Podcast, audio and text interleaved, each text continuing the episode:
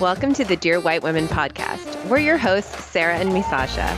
And today we get to talk about part one of two regarding the history of hate. And we'll look at it initially through the lens of the KKK. So today we get to talk about the history of hate. I think there's so much to talk about that this may end up being split into two episodes. But do you yeah. remember when the KKK used to hate, oh, Catholics, right?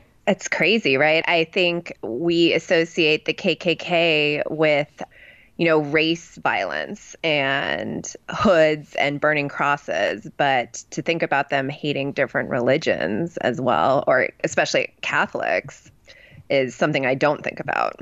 Right. So the 2017 report on the history of the KKK, America's first terrorist organization, was prepared by the Klanwatch Project of the Southern Poverty Law Center. So we used a lot of that as the backbone for this. But uh, just to put it into context, I think in one of our first episodes, we talked about how many hate groups there are in the US now.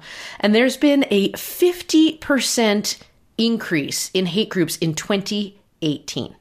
Like, So there's over a thousand hate groups being tracked right now by the Southern Poverty Law Center. So this is not like a thing of the past. In fact, it's really increased, which is why I thought it'd be interesting to talk about this, right? Like, let's talk about one of America's original hate groups. The pioneers, we should be so proud of them. But I think it's important to understand how that happened to understand what might be happening now, too.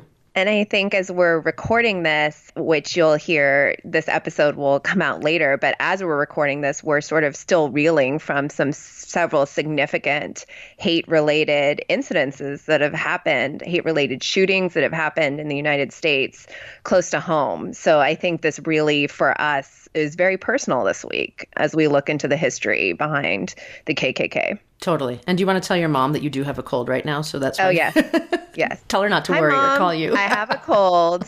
this has been recorded in the past, so no need to call or email me. That's why I sound funny. But okay, disclaimer for my mom done. Thank you, Sarah. Absolutely.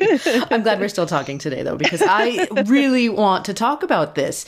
So there were three periods of significant strength for the KKK in American history. One was in the late 19th century, so like the 1860s and 1870s.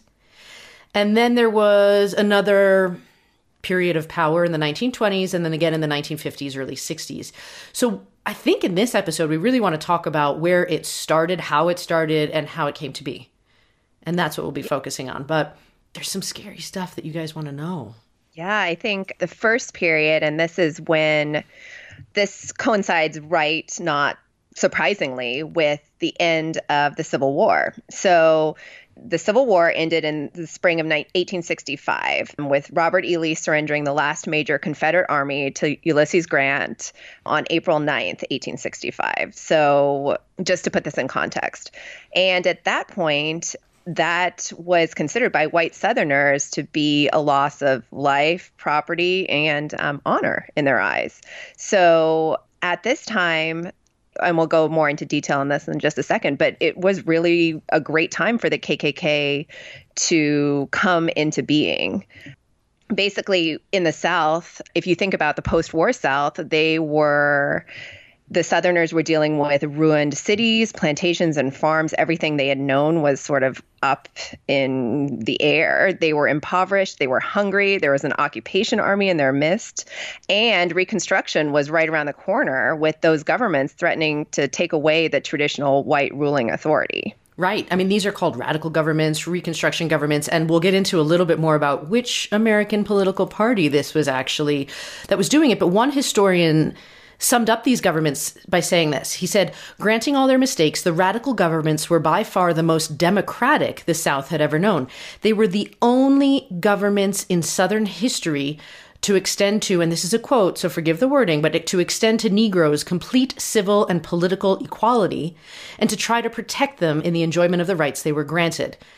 And so when these governments were replaced by an all white conservative government, as we'll talk about, most of these rights were stripped back away from the blacks, and in some cases for poor whites as well.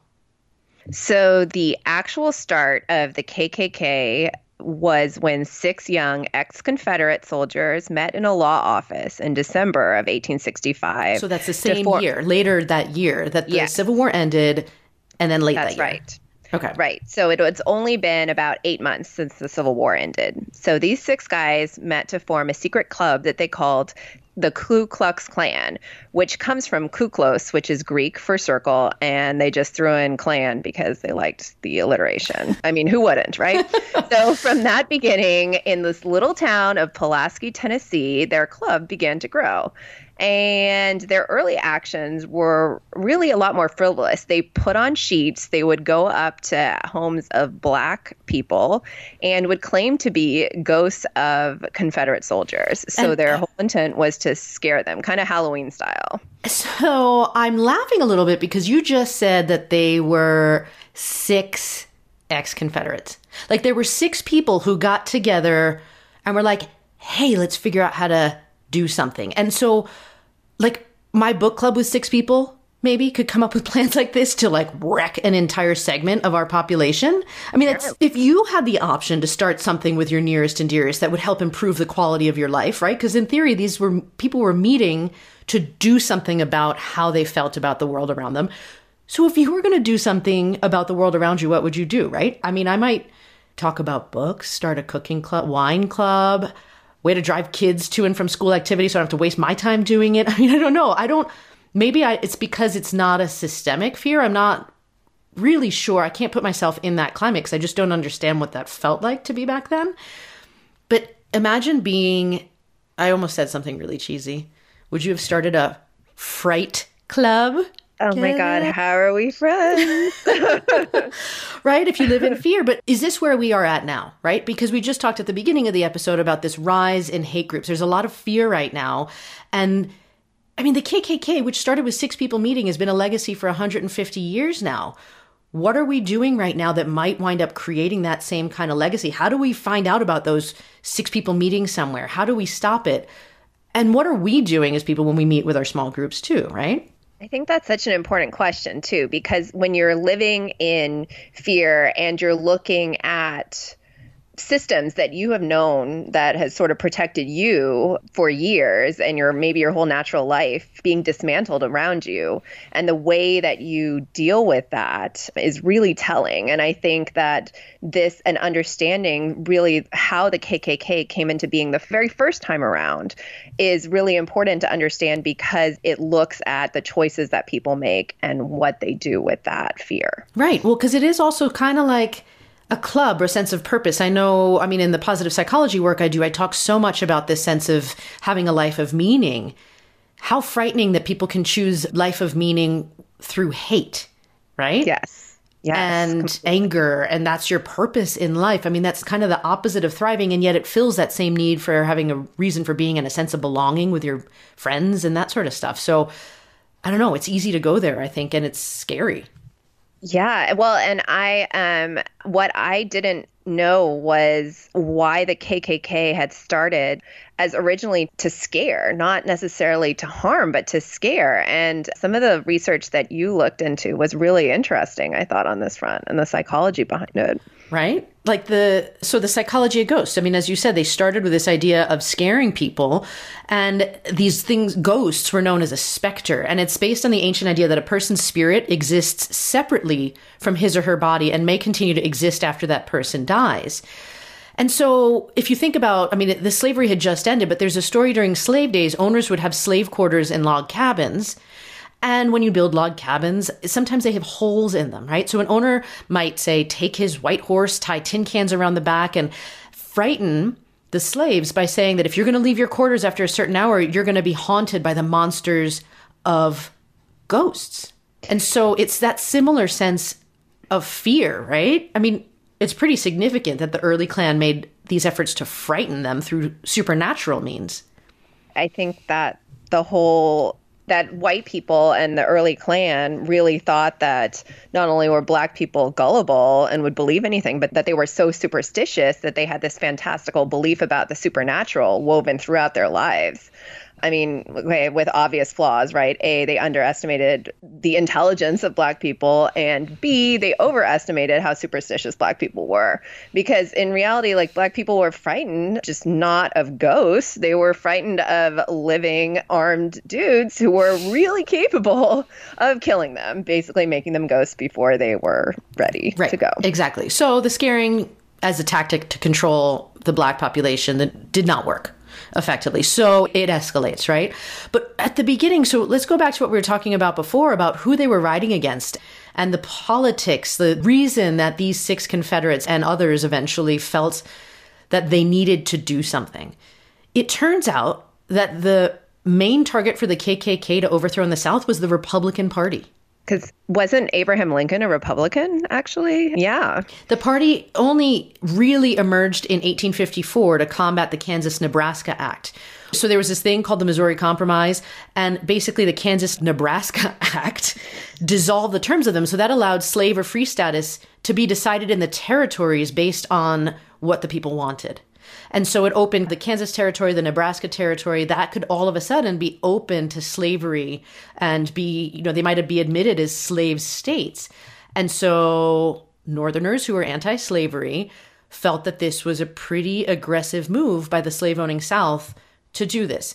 And so the new Republican Party, which envisioned modernizing the United States, talking about banking and railroads and factories, that sort of stuff, and giving free Western land to farmers as opposed to letting slave owners buy it up was what the KKK was fighting against. I think that's such a contrast between what we know the Republican Party to be, which is so telling about the state of American politics. Mm-hmm.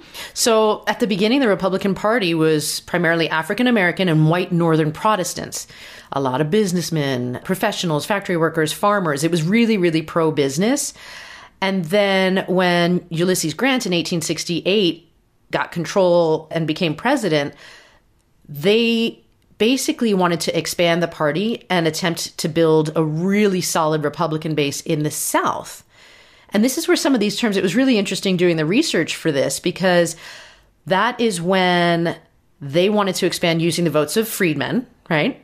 And then this term, these are both really pejorative terms now, but I'll tell you what they mean. The scalawags who were Southerners, people who'd originally lived in the South, white people who supported Reconstruction and the Republican Party.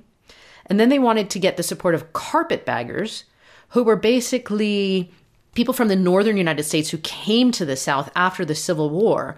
And they were named that way because of the luggage was made out of sort of cheap carpet. So these are called carpetbaggers, people who sort of fly in from a different area and want to impose or affect the living conditions of the new place that they move to. And so that was how they were attempting to really influence Southern politics. And the KKK didn't like that. Yeah, I think that this is when the KKK really turned violent because even though there was this movement by the Republican Party, mm, the white Southern voices in the South against the Klan were still in the minority. And one of the Klan's greatest strengths during this period was the large number of editors, ministers, former Confederate officers, and political leaders who literally hid behind sheets and helped to guide their actions. At that time, the Klan's reputed leader was a general, General Nathan Bedford Forrest, a legendary Confederate cavalry officer who settled in Tennessee and apparently was an early adopter of the Klan. So the ugly side of the KKK, which includes, I think, how we see the Klan today, the mutilations and floggings, lynchings and shootings, began to spread across the South in 1868. And although the Klan had its sort of first real organizational convention, you know, Comic Con style in 1867 in Nashville, where they did express some words of caution about, you know, how this expansion and what the role of the Klan was. People largely forgot that because they, you know, started killing.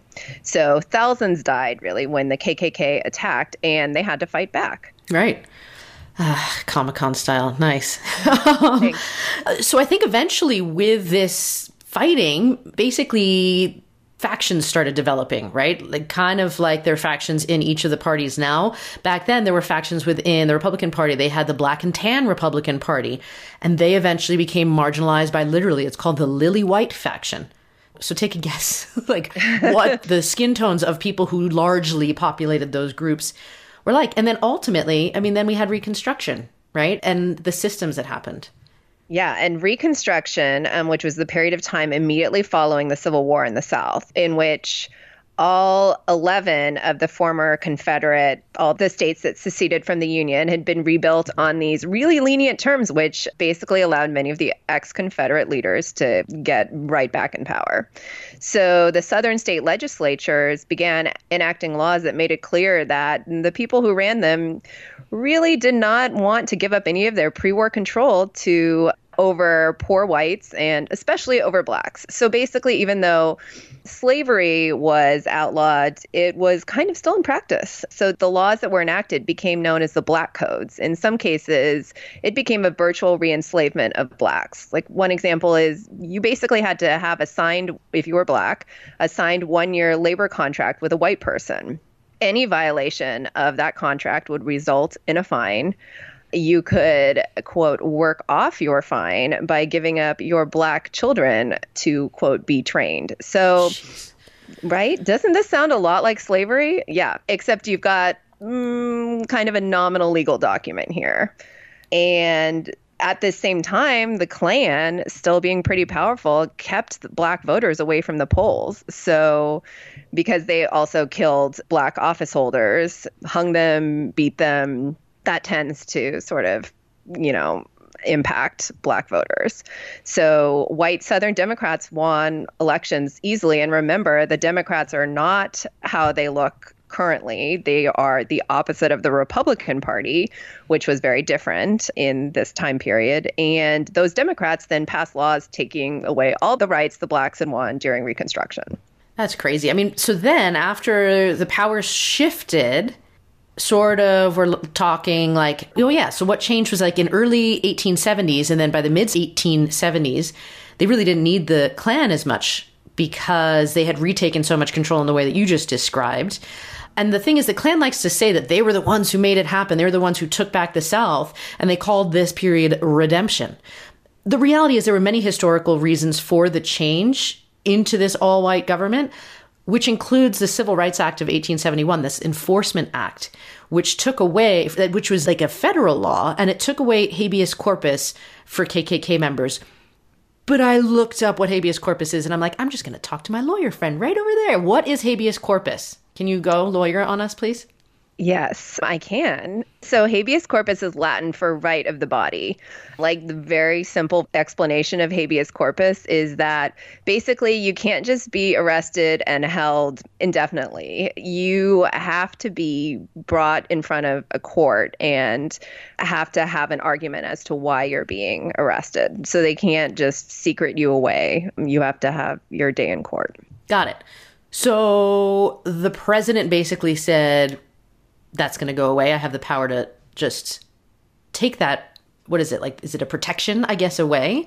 And so yeah. there was federal intervention. I mean, it's crazy. I think that law is actually still valid right now, right? Like, is it the president that can do that? I'm not actually sure, but basically, after that act the Civil Rights Act of 1871 passed, the president had the power for the first time to suppress state disorders on his own initiative and to suspend the right of habeas corpus. So he could just sort of arrest people and hold them, right?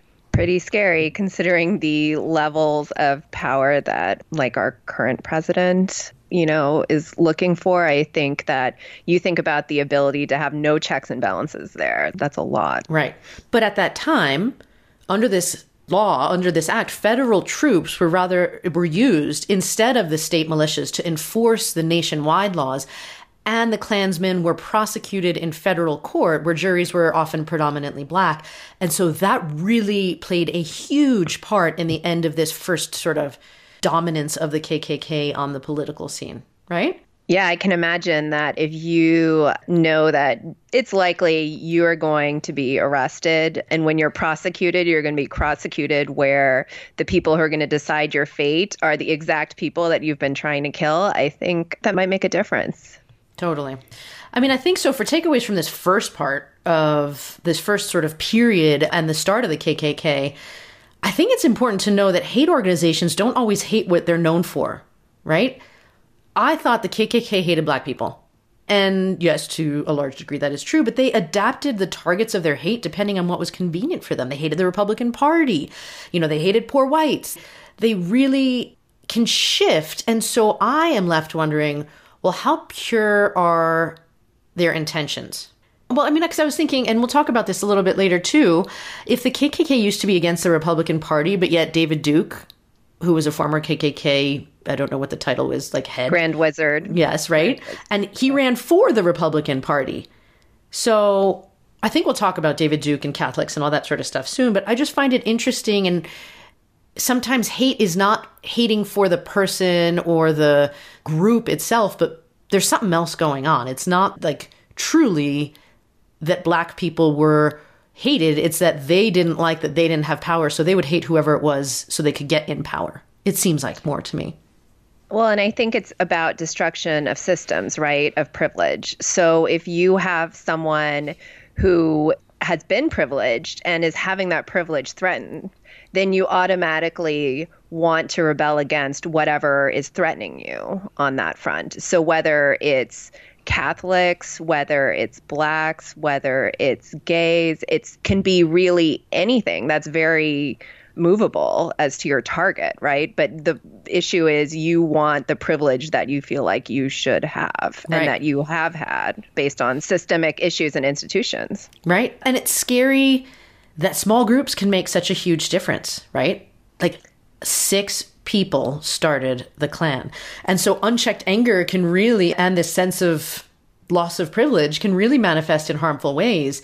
And I feel like it sounds so silly, but it's so important to like really just reach out and talk with the people you know. Make sure people are connected and are not, or that are thinking about this in a more holistic way and not sort of going down that dark spiral because that seems to happen over and over and over again, not necessarily just for these kind of hate organizations, but even in just anger and threatening schools, or, you know, there's just the human psyche can be incredibly powerful, but it's so important to feel like we belong, like we're connected, that people see us. And I think that requires people reaching out, people being connected. I totally agree. And I think it has to be more than a lot of the virtual connections that we have these days because I think the KKK, you know, in 1865, there was no internet or chat rooms or, you know, any way to sort of mobilize besides six dudes in a room. And now we have a very different scenario and a, a much more impersonal scenario. Um, so I completely agree that it's the connection, that it's the talking to, making people feel heard and looking for other outlets besides hate, which is such a pervasive and negative and destructive one. Totally. All right, then. So, takeaway from this episode don't use your book club or any small groups to spread hate, okay? Okay, folks, let's spend time learning and listening and growing instead, don't. okay? Let's live in some love here for a while. Yes, and think about the actions, even small, even, you know, with your five best friends, how those might impact much larger groups of people. If you love what you're hearing, please subscribe to our podcast wherever you get your podcasts and leave us a rating and review while you're at it. Also, if you're looking for some great email, who isn't, sign up on our website, dearwhitewomen.com, and get our weekly email every Wednesday that gives you special bonus insider tips. You can also find us on social media. Sarah, can you tell us where to find? Absolutely. On Facebook and Instagram at Dear White Women Podcast and on Twitter at DWW Podcast. Find us there.